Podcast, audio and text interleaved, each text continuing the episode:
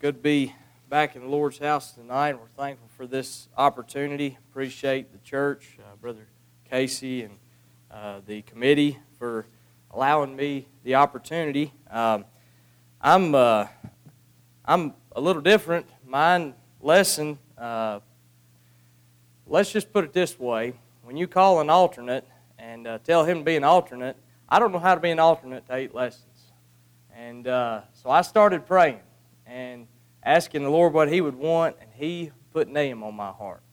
And so uh, the uh, committee and the church graciously allowed me uh, the opportunity to study that and to present that tonight. And so I need your prayers uh, each and every time we try to stand. I do want to tell Brother Moran that I really appreciate his lesson tonight and all the lessons before, and uh, I've learned a lot uh, through these lessons. And it's important for us to study, as he pointed out earlier, the whole counsel of God, not just pick and choose maybe the easier books and things that are easier to study, uh, but we need to know the whole Word of God and what it has for us, and everything is beneficial for us. So you pray for me tonight as we try to begin in this lesson. Uh, as I said earlier, our lesson tonight is on Nahum. And uh, if you want to find that in uh, the scriptures, uh, that uh, it's a couple of it's a couple of books past uh, Jonah, and it's also past Micah. It's uh, one of the smaller books in the Bible as well. And uh, so, as we're turning that way, I've got a couple of support scriptures to help our lesson tonight. And one of them, Brother Moran already quoted, uh, and I love the way the Lord works. Some of the things he already said tonight will go along with our lesson tonight, and that's just the way the Spirit of God works. The wicked shall be turned to, into hell and all the nations that forget God. Of course, Nahum, uh, here he's talking of the judgment of Nineveh. Now, this hell uh, is it's not the hell as far as the flames of hell. It's Sheol, or the place of the dead, or the unseen state, is what that hell translates to. And the first verse says, The burden of Nineveh, the book of the vision of Nahum, the Elkoshite.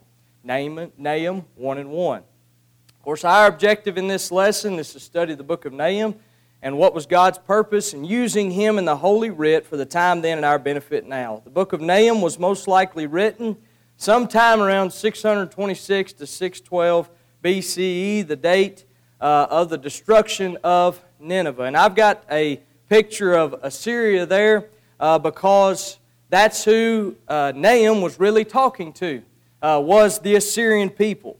Uh, Nahum in the Hebrew is uh, Nachum, and it means it's comfortable, and comes from the Hebrew word Nachum, which means repent and also comfort. And comfort comes from with strength. Now, true repentance towards God brings about great comfort from Him, doesn't it? We finally repent. Now, he had a burden. Uh, I'm glad that people still get burdens. Uh, preachers need burdens from the Lord. He had a burden. And the word Hebrew is massa, and it means an utterance or an oracle or a weighty message. And no doubt Nahum was heavily burdened with the weight of his message from the Lord. Nahum was from the town of Elkosh, which, according to the historians, was probably a village in Galilee. We don't know a lot about it. It's also possible that the town of Capernaum was named from Nahum. However, we don't find Elkosh anywhere else in the Bible. Uh, Nahum, I believe, when you read this book, uh, he was not only burdened with speaking to Nineveh, uh, I believe he was also talking to the children of Israel. He was talking to uh, Judah and Israel in this account that we can read of Nahum. Now, we're talking about the judgment of Nineveh, so I felt it necessary to share with you uh, judgment. According to Webster's 1828 dictionary, judgment is in law the sentence of doom pronounced in any case, any cause, civil or criminal, by the judge or court by which it is tried.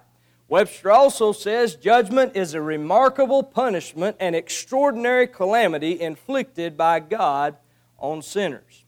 Uh, Nineveh was the capital city of Assyria. It's important to know that. Uh, anybody that reads about Nineveh, there's going to be some things you're going to think about when you think about Nineveh. Uh, if you read the end of Jonah, when God spared Nineveh, we know that it was an exceeding great city that had about six score thousand persons that didn't discern between their right hand and their left hand. What that means is there was about 120,000, most likely, I believe, is talking about children, is who talking about. So it was a really big city. Uh, and so it gives you a good description. And that was 150 years before Nahum was even doing the speaking here. Now, Assyria comes from the Hebrew Asher, Ashur, uh, which is successful. Also, the Assyrians descended from the second son of Shem, Asher, who built Nineveh. Now, I want to get into the book here if we can, and if you'll allow me to, I want to uh, share some of what I feel like is talking about in each chapter, and then we'll go back and read some of each chapter, if not all of it. It's not a very big book, and I just help it helps us to understand what's going on here. Uh, the first chapter here shows us that there is no one like our God. And there was no one like Nahum's God. Uh, and that was really important to tell the Assyrian people because they didn't worship the one true living God. They worshiped all these other gods and uh, were an idolatrous nation. And so Nahum wanted to tell them who God was. And he's not one to mess with, is basically what he's telling them in these first few verses of the first chapter. He says in the second verse, God is jealous. The Lord and the Lord revengeth. He says again, anytime you hear something twice, uh, you really need to take note of that. The Lord's trying to make a point in His Word. The Lord revengeth and is furious. The Lord will take vengeance on his adversaries, and he reserveth wrath for his enemies. Uh, that was that second verse. Now, what does it mean that God is jealous? Uh, Brother Moran made mention of this earlier in the Hebrew word quana, and the word refers directly to the attributes of God's justice and holiness, as He is the sole object of human worship and does not tolerate man's sin. Uh, we need to make sure that if we're going to worship somebody, we need to be worshiping the Lord. An example of God's jealousy is found in Exodus 20 and 5 Thou shalt not bow down thyself to them, nor serve them, for I, the Lord, thy God, am a jealous God, visiting the iniquity of the fathers upon the children unto the third and the fourth generation of them that hate me. Again, another scripture Brother Moran made reference to. Uh, also, besides jealous here, he's, he's explaining who God is. Remember, who is Nan talking to? He's talking to the Assyrian people. He's talking to Nineveh. He said, God is jealous. He also revengeth. And he, he says it twice. Revengeth the Hebrew word is naquam, and which means to avenge or take vengeance, punish. A couple examples that Nahum most likely would have known about from the Old Testament are in Deuteronomy 32 and 35 To me belongeth vengeance, and recompense. Their foot shall, sl- shall slide in due time, for the day of their calamity is at hand. And the things that shall come upon them make haste. Also in 32, Deuteronomy 32 and 43, rejoice, O ye nations, with his people, for he will avenge the blood of his servants and will render vengeance to his adversaries, and will be merciful unto his land and to his people. Also, God's revenge is expressed in Romans 12 and 19. You can turn and read that. In Nahum 1 and 5 through 6, it shows us a brief image of when God returns to destroy the entire world in His justice, as we see in 2 Peter, 3rd chapter. Nahum in 1 and 7 through 15 expresses the goodness of God to them that trust in Him, but the punishment and vengeance due to His enemies. He also calls out the wicked counselor most likely the Assyrian king Sennacherib, and makes the people aware of his fate. This chapter finishes with hope for God's people. A messenger is bringing great news.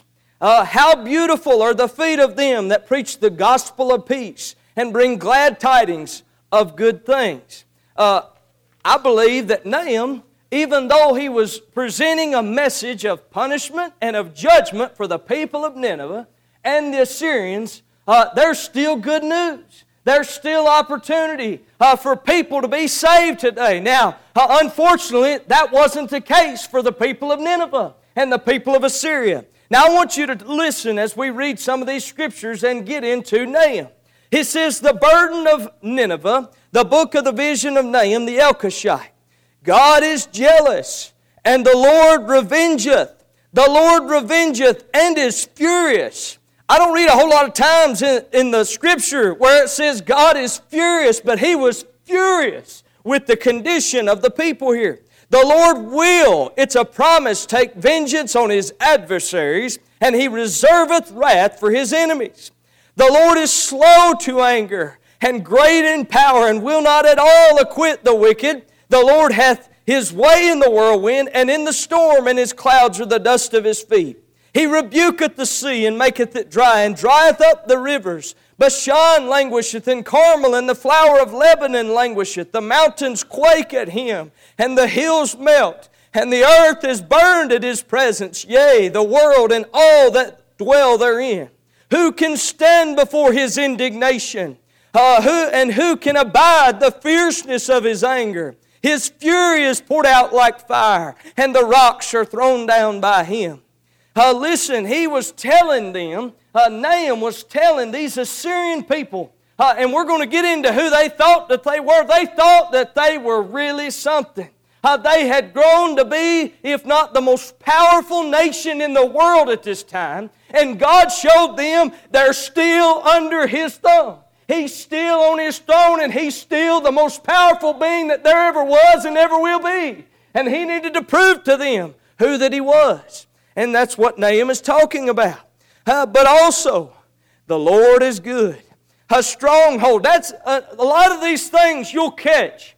Uh, I believe he was not only trying to warn uh, the Ninevites and the Assyrians of the impending doom, I believe he was also in the same messages encouraging the people of God. I know you've been uh, under this uh, horrible Assyrian leader. He's been taunting me, he's been going against me, but I'm still good. I want to be good to you, I want to provide for you and take care of you. The Lord is good, a stronghold in the day of trouble, and he knoweth them that trust in him. But with an overrunning flood, he will make an utter end of the place thereof, and darkness shall pursue his enemies. Uh, what do ye imagine against the Lord? He will make an utter end. Affliction shall not rise up the second time. Uh, he was telling them, when I'm done, I'll be done. There won't be any more. For while they be folding together as thorns, and while they are drunken as drunkards, they shall be devoured as stubble fully dry. There is one come out against thee and imagineth uh, evil against the Lord, a wicked counselor. Thus saith the Lord, Though they be quiet and likewise many, there were a great number of people, yet thus shall they be cut down. When he shall pass through, though I have afflicted thee, I will afflict thee no more.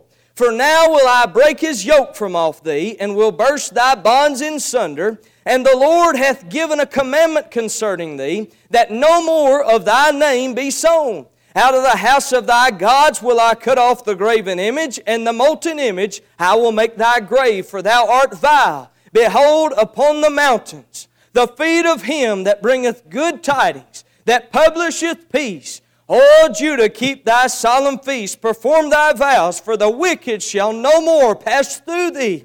He is utterly cut off. Do you see his, uh, his change in who he's speaking to? Uh, not only was he speaking uh, to Nineveh and the people of Assyria, he's saying there's good news. There's good news. These wicked people that have been persecuting you, that have been trying to destroy you and captivate you, oh, there's good that's coming your way. I'm going to take vengeance upon them. Isn't it good that one of these days the devil and all of his wicked workers, all those that rise up against the Lord, they've got a day of vengeance coming upon them. God is He's going to render what's due to them, and the righteous shall shine forth. God will take care of those things. He won't leave things undone. I've got to move along. Uh, in, I want to go on down uh, to the next page there of the second chapter. Uh, in Nahum 2, God explains Nineveh and the Assyrian people's destruction. God encourages the Assyrians through Nahum to keep the munition, which is the Hebrew word metshura, which means fortification or fenced city, stronghold. They were no doubt planned to stand strong in their seemingly impenetrable city, but they will fall. According to Moore, uh, the river wall on the Tigris, the west uh, defense of Nineveh, was a 4,530 yards long, and on the north, south, and east sides there were large moats capable of being easily filled with water. I tried to find uh, maybe a picture to show you this, but I couldn't do that. Uh, so I, I, hope you can see the way that Nineveh was. To me, it, it was like an old castle. Uh, they had these waters that could go gather around them to protect them, uh, and they were surrounded by that. And if they needed to, they could direct that water completely around them to protect them from the enemies. Uh, listen, traces of dams of regulating uh, the supply are still visible so that the whole city could be surrounded with a water barrier. Besides, on the east, the weakest side, it was further protected by a lofty double rampart uh, with a moat 200 feet wide between its two parts cut into the rocky ground. Uh, the moats or canals flooded by the Ninevites before the siege to repel the foe were made a dry bed to march into the city by the foe turning the waters into a different channel, as Cyrus did in the siege of Babylon. Uh, now let's turn and read some of this second chapter so you can see what it's talking about. He that dasheth in pieces is come up before thy face. Who is that? That's the Lord. He's the one. He brings justice, He brings judgment. Keep the munition. Strengthen your city, He's telling them. Uh, watch the way. Make thy loins strong. Fortify thy power mightily. For the Lord hath turned away the excellency of Jacob, has the excellency of Israel. For the emptiers have emptied them out and marred their vine branches. Israel had grown proud about who they were. They had sinned against God, and so God used this Assyrian enemy to put them in their place. God did that throughout history. Uh, that just like He was going to do years later with the Babylonians uh, to the children of Israel because of their continual sin, Jeremiah told them about. They were going to be punished for that sin. God did that through the Assyrians. Uh, it says, The shield of his mighty men is made red. The valiant men are in scarlet. The chariots shall be uh, with flaming torches in the day of his preparation, and the fir trees shall be terribly shaken. Uh, the chariots shall rage in the streets. They shall jostle one against another in the broad ways. They shall seem like torches. They shall run uh, like the lightnings. He shall recount his worthies. They shall stumble in their walk. They shall make haste to the wall thereof, and the defense shall be prepared.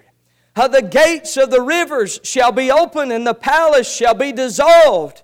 And Huzzab shall be led away captive, and he shall be, and she shall be brought up, and her maids shall lead her, as with the voice of the doves, t- doves tabering upon their breast.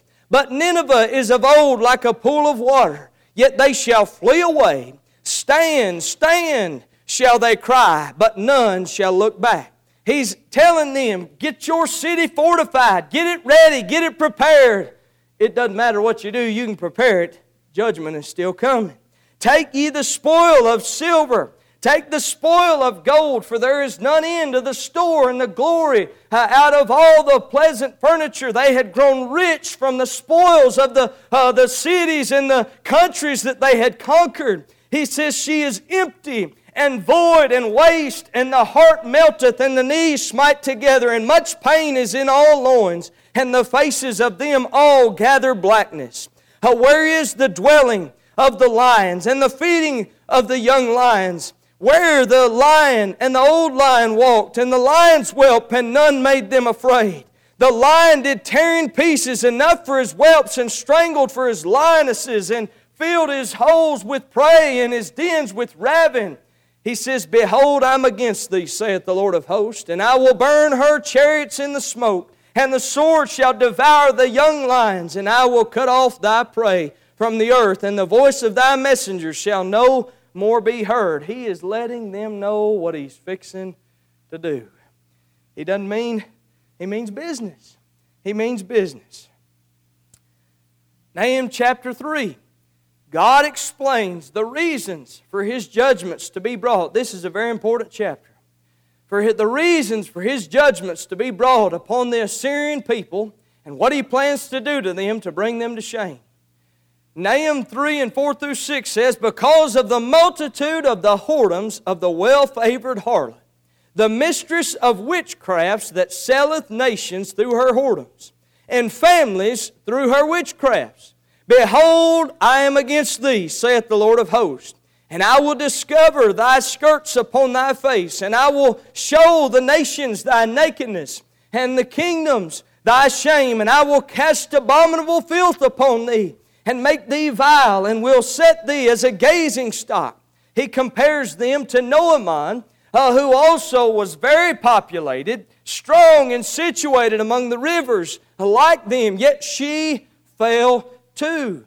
He again encourages the Assyrian people to fortify and strengthen themselves. However, it will be to no avail. They will be punished and destroyed as a nation. You can see that, and uh, it says, Woe to the bloody city! It is uh, all full of lies and robbery. Thy prey departeth not. The noise of the whip and the noise of the rattling of the wheels and the prancing horses and the jumping chariots. The horseman lifteth up both the bright sword and the glittering spear. There is a multitude of slain. That's important and a great number of carcasses, and there is none end to their corpses. They stumble upon their corpses. They were so great and so mighty. Uh, and the reason for God's punishment upon them was this fourth verse because of the multitude of the whoredoms of the well favored harlot, of the mistress of witchcrafts that selleth nations through her whoredoms and families through her witchcrafts. I tell you, not only did they uh, capture uh, the children of Judah, and they were wanting to capture the whole uh, state of Israel and all the people that were there. Uh, they made the people to follow after their gods and to follow after their witchcrafts. And they got into families, and we heard a week ago about the family and how important it is. I believe it's so important that it's the first institution that God set up, and that's close to his heart, how the family is. And he meant business with Nineveh and with the Assyrian people, and he said, You have corrupted the families, is what you've done through your witchcrafts. It displeases God, and judgments will come about that. He says, Behold, I'm against thee, saith the Lord of hosts, and I will discover thy skirts upon thy face. That was a, a sign of uh, a woman or a harlot that had uh, been known to commit whoredom and do these things, they would throw her skirt above her face to uh, embarrass her, to make her a spectacle to other people. He says, I will show uh, the nations thy nakedness and the kingdoms thy shame, uh, and I will cast abominable filth upon thee. Uh, that's basically saying, I'll cast dung upon you. Uh, you are no good to me. I will deal with you and I'll put you in your place. You have been so proud and so arrogant for thinking what you are. I'll show you who you are. You've sinned against me. He says, And I will set thee as a gazing stock, and it shall come to pass that all they that look upon thee shall flee from thee and say, Nineveh is laid waste. Who will bemoan her? Whence shall I seek comforters for thee? Art thou better than populous No? Again, Noamon, that was situated among the rivers, that had waters round about it, whose rampart was the sea, and her wall was from the sea, uh, much like uh, Nineveh was. He says, Ethiopia and Egypt were her strength, and it was infinite. Put and Lubim uh, were thy helpers, yet was she carried away. She went into captivity. Her young children also were dashed in pieces at the top of all the streets, and they cast lots for her honorable men, and all her great men oh, were bound in chains. I'm going to I'm gonna skip the rest of this chapter for the sake of time and let you read that if you want to. If we have time, we might go back and get it. Uh, but for the sake of time, there's some things I really feel like that we need to cover tonight uh, as we get on down into this lesson. God was letting them know about the judgments that were coming to them, that were coming their way. We'll get back and I want to read, I do want to read the rest of that chapter later if the Lord allows me to, if there's time. When you think of Nineveh, what comes to your mind? For me, I think of Jonah. I think of Jonah immediately. First thing comes to my mind, I think of Jonah. From a child, we're taught of a place called Nineveh where a famous preacher, and he's famous because it seems like that's very well talked about. Famous preacher named Jonah finally preached a sharp warning to that great city. The men of Nineveh shall rise in judgment with this generation and shall condemn it, because they repented at the preaching of Jonas. And behold, a greater than Jonas is here. Jonah was about 150 years before Nahum. No doubt, Nahum knew about the repentance of Nineveh and God's mercy extended to them. However, what happened within the 150 years after the people of Nineveh repented? Do you remember Jonah's response? He got there and went out to the outside of the city and sat under uh, there to get a little bit of shade sat under that gourd there that God made to grow up in a day, and he sat there waiting for the city to be destroyed because he preached the message, yet 40 days, and Nineveh uh, shall be overthrown. And he got out there hoping that God would destroy them. He was a Jew, he hated the Gentiles, and I, he just didn't really want to be there. But you know what? I'm glad we serve a merciful God. He was merciful to those people. God said, Shall I not spare this great city? Shall I not spare it? Wherein are those six score thousand persons that can't even discern between the right hand and their left hand? God was merciful, but eventually that mercy was going to run out. Most historians agree that Nahum was writing addressing Hezekiah's reign in Judah. With the Assyrian host led by King Sennacherib, planning to capture and enslave them. You want a good read in the Word of God? Read about Hezekiah, his reign there, about Sennacherib trying to come and take over them. And you can find that in 2 Kings 18 and 19 for the sake of time, and also in Isaiah uh, chapter 37. I won't read all of that for you tonight, but I encourage you uh, to get a better picture of what we're talking about in Nahum's time, study those things uh, of how Hezekiah, uh, he went before the Lord and did the right thing. Uh, the greater sin, I believe, in which Sennacherib and the Assyrian host did wasn't their desire to capture and enslave the people of God, but their pride and railing against the Lord. They were so boastful about going against God. They were taunting the people of God uh, they uh, were just continually putting God down and said, Well, uh, all the gods that we went up against before, uh, they couldn't deliver uh, the people from them. We were able to just squash them like a bug. And is your God any different? I want you to know our God is different. He is above all gods. Uh, he is the King of kings and Lord of lords, and you don't talk to him in that way. You just don't do it. His Rabshakeh, he was the, the king's messenger or his spokesman. He spoke to the Jews in their language on the wall to discourage them, and also sent a letter from King Sennacherib to Hezekiah to discourage him and rail against the Lord. At this time, the Assyrian people and nation had become one of, if not the strongest nations in the world.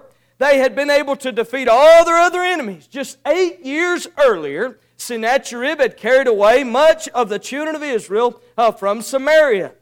He wanted all Judah and especially Jerusalem. Hezekiah, in his distress, did the best thing that he could do.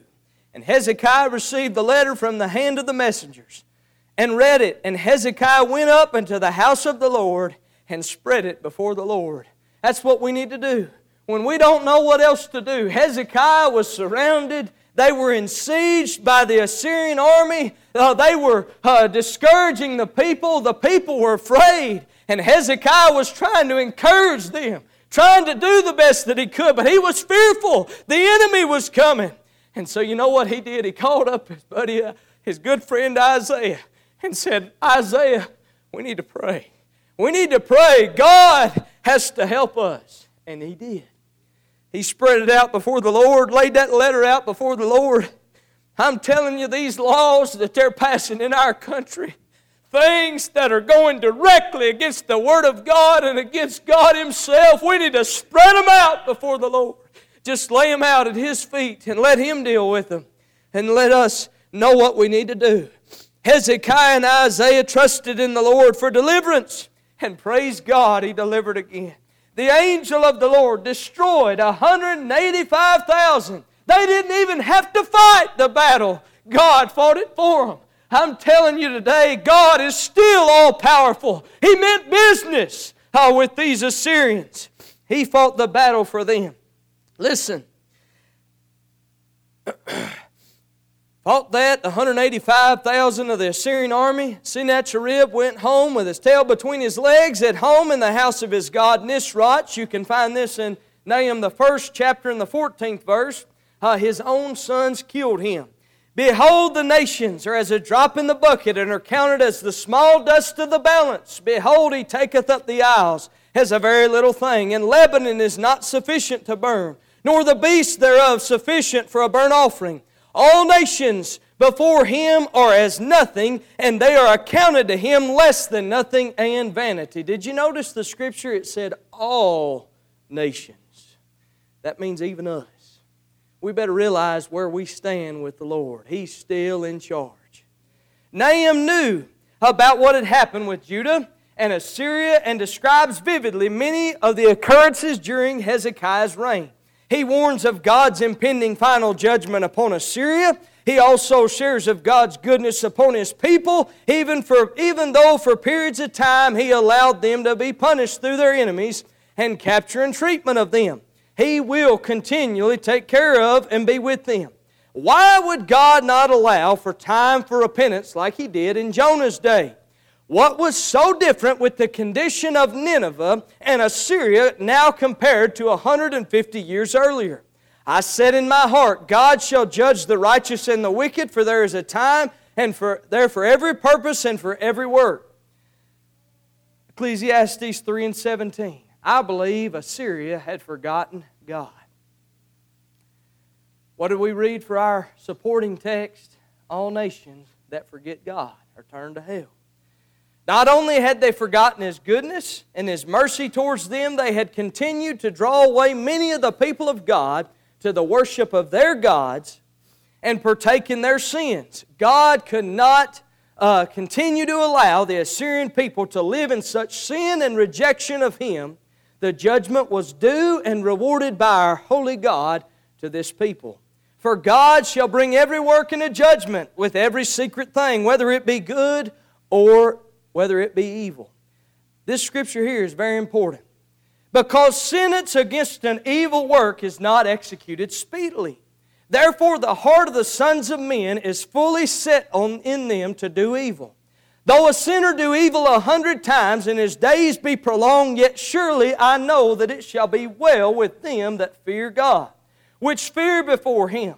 But it shall not be well with the wicked, neither shall he prolong his days, which are as a shadow, because he feareth not before God. There's a lot of people in this world today that think they are getting by with sin. Uh, sometimes God's people think that. And we ought to be careful and realize uh, that God will make all things right. Uh, even if you are a sinner saved by God's grace, you can't just continue to live in sin. Uh, the Apostle Paul said, God forbid that you were to do that. Uh, we know better if we're a child of God. Uh, but for those that have continually rejected and resisted the Lord, uh, you may be here tonight and lost and separated from God. You say this in the revival service. If you're here tonight and you've put salvation off and you've put the Lord off and you've rejected Him, I want you to know uh, that those rejections are sin against God. He gave the very best that He had, His only begotten Son. And when you reject Him, that is a sin against Him, and eventually your sins will find you out. It's going to be too late one of these days. Listen, we've got to be careful. These people, they thought that they could keep living the way they wanted to live. Sound familiar? We live in a society today that says go do what you want to, do what you feel like, do what makes you happy. That's just not scriptural, folks. That's not right. And that's where our country has headed for a long time. Many times in our lives, we see people who seem to be wicked prospering. Seems like everything goes right for them. And we continually struggle each and every day. We need not fret. Justice will be served. We must run our race and trust God will make every wrong right. I want to read a few of these verses. I'm not going to read all of it for the sake of time.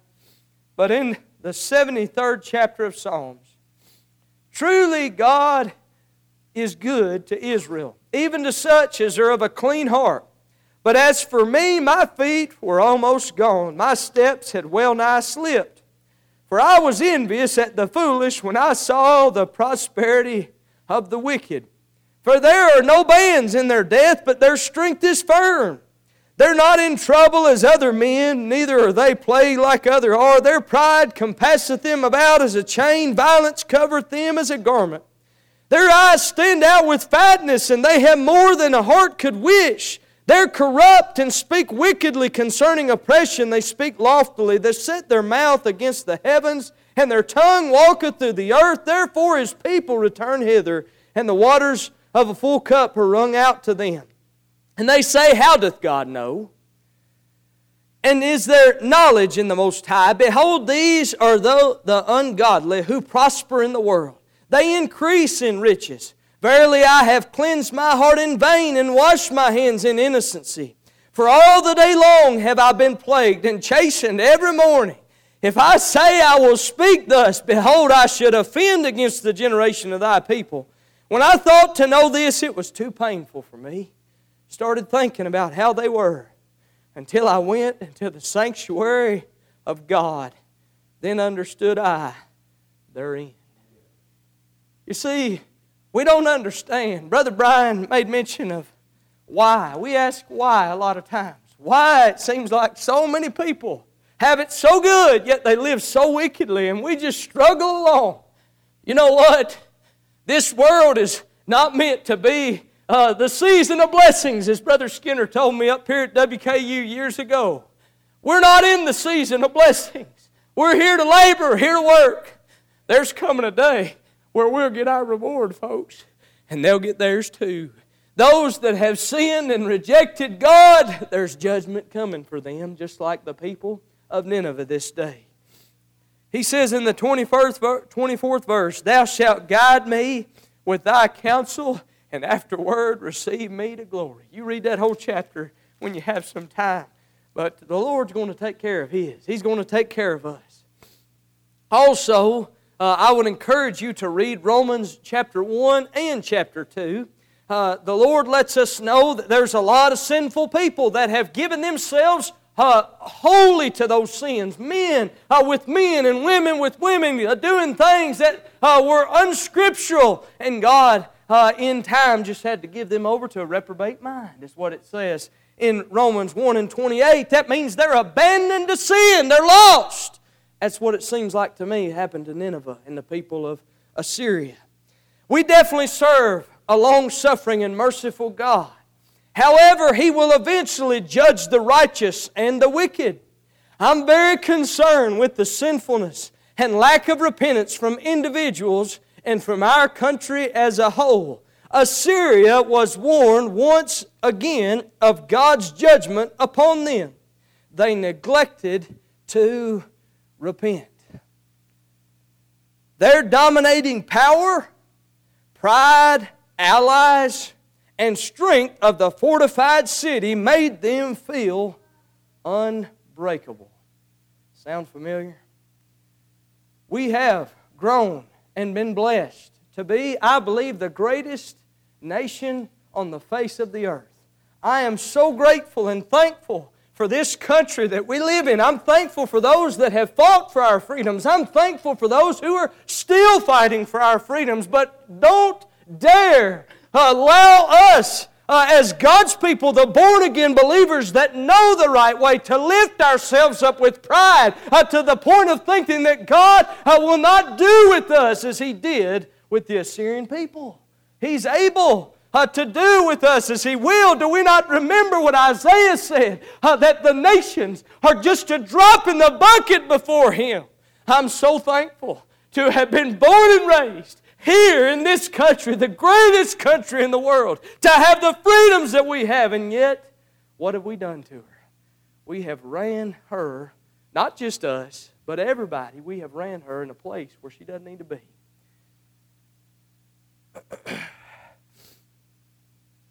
Syrian people had gone so cold, they had forgotten about Jonah. They'd forgotten about the repentance. They'd forgotten about what God had delivered them from.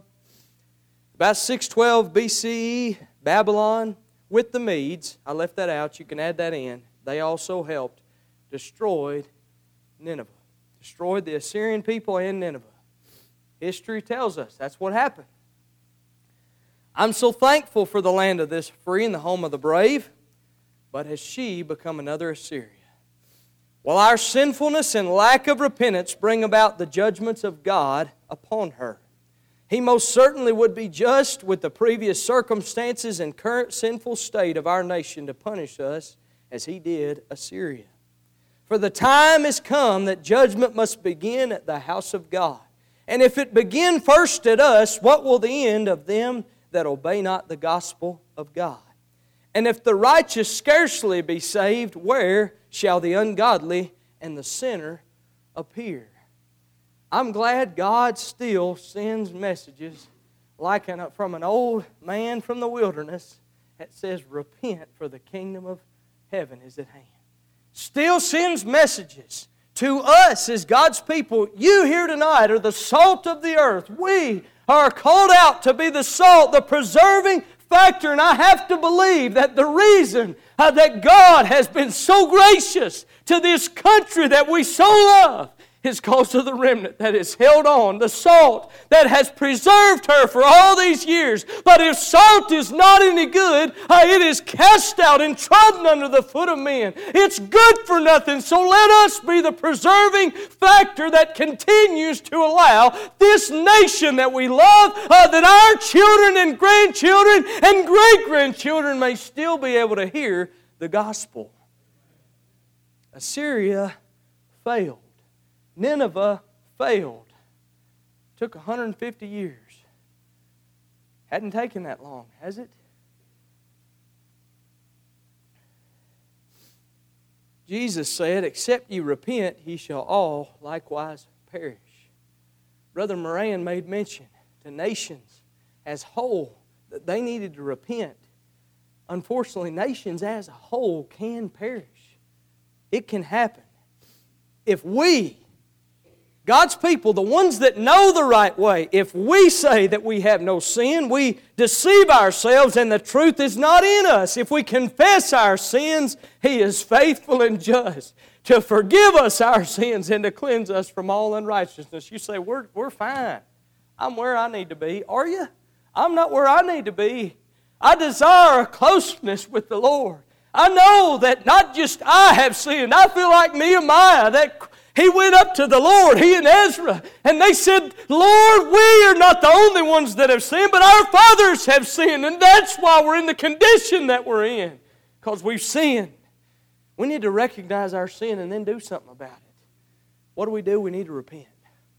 Need to repent. He answered and said unto them, He that soweth the good seed is the Son of Man. The field is the world, the good seed are the children of the kingdom, but the tares are the children of the wicked one. The enemy that sowed them is the devil. The harvest is the end of the world. There's coming a judgment one of these days.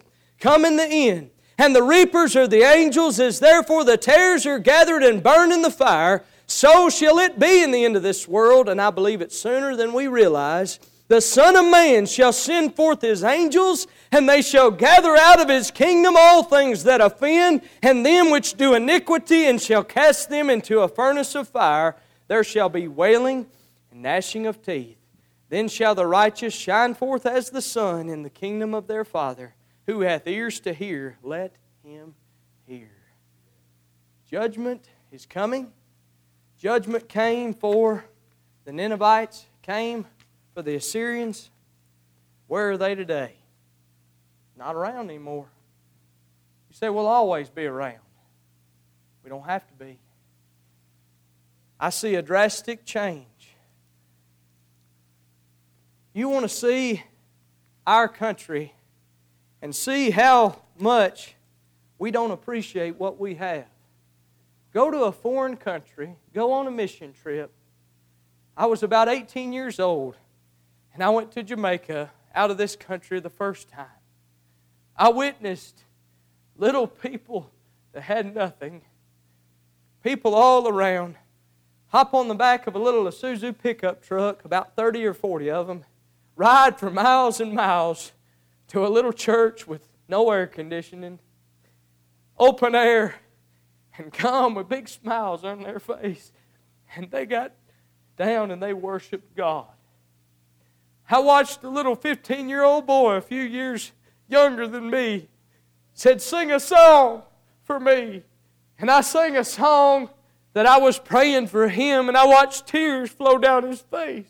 And I saw him come under conviction and seek God for the salvation of his soul, and God saved him there that day. I saw a people that were hungry for the Word of God, hungry for the gospel.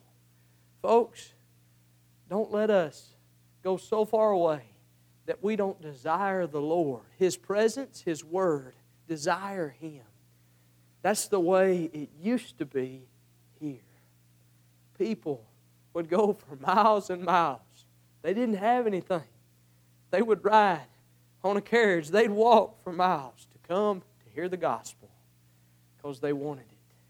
Folks, don't allow what we have to slip through our hands. Don't allow what God has blessed us with to go away. God bless you is our prayer. Thank you for listening tonight. Hope you got something out of this lesson. Didn't mean to get to preaching. That's just who I am. Can't help who I am.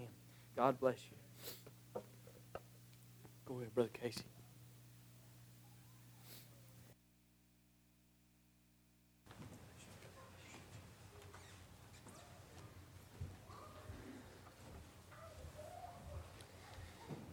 Appreciate this good brother. Appreciate the lesson tonight. Appreciate the thoughts the Lord's laid on his heart. Uh, I think a common theme here our last several nights have been judgment, judgment, judgment. And uh, I pray, uh, I, I still am like Brother Luke. I still believe we live in the greatest country in the world. Uh, a country that uh, founded upon the principles of God's Word and I love this country. Uh, but uh, things are different. Uh, they're different even from when I was just a little boy. Uh, I remember it seemed like uh, we made time for one another and things were just different. Uh, but we live in a face past life now, and we need to slow down. And I'm talking about me.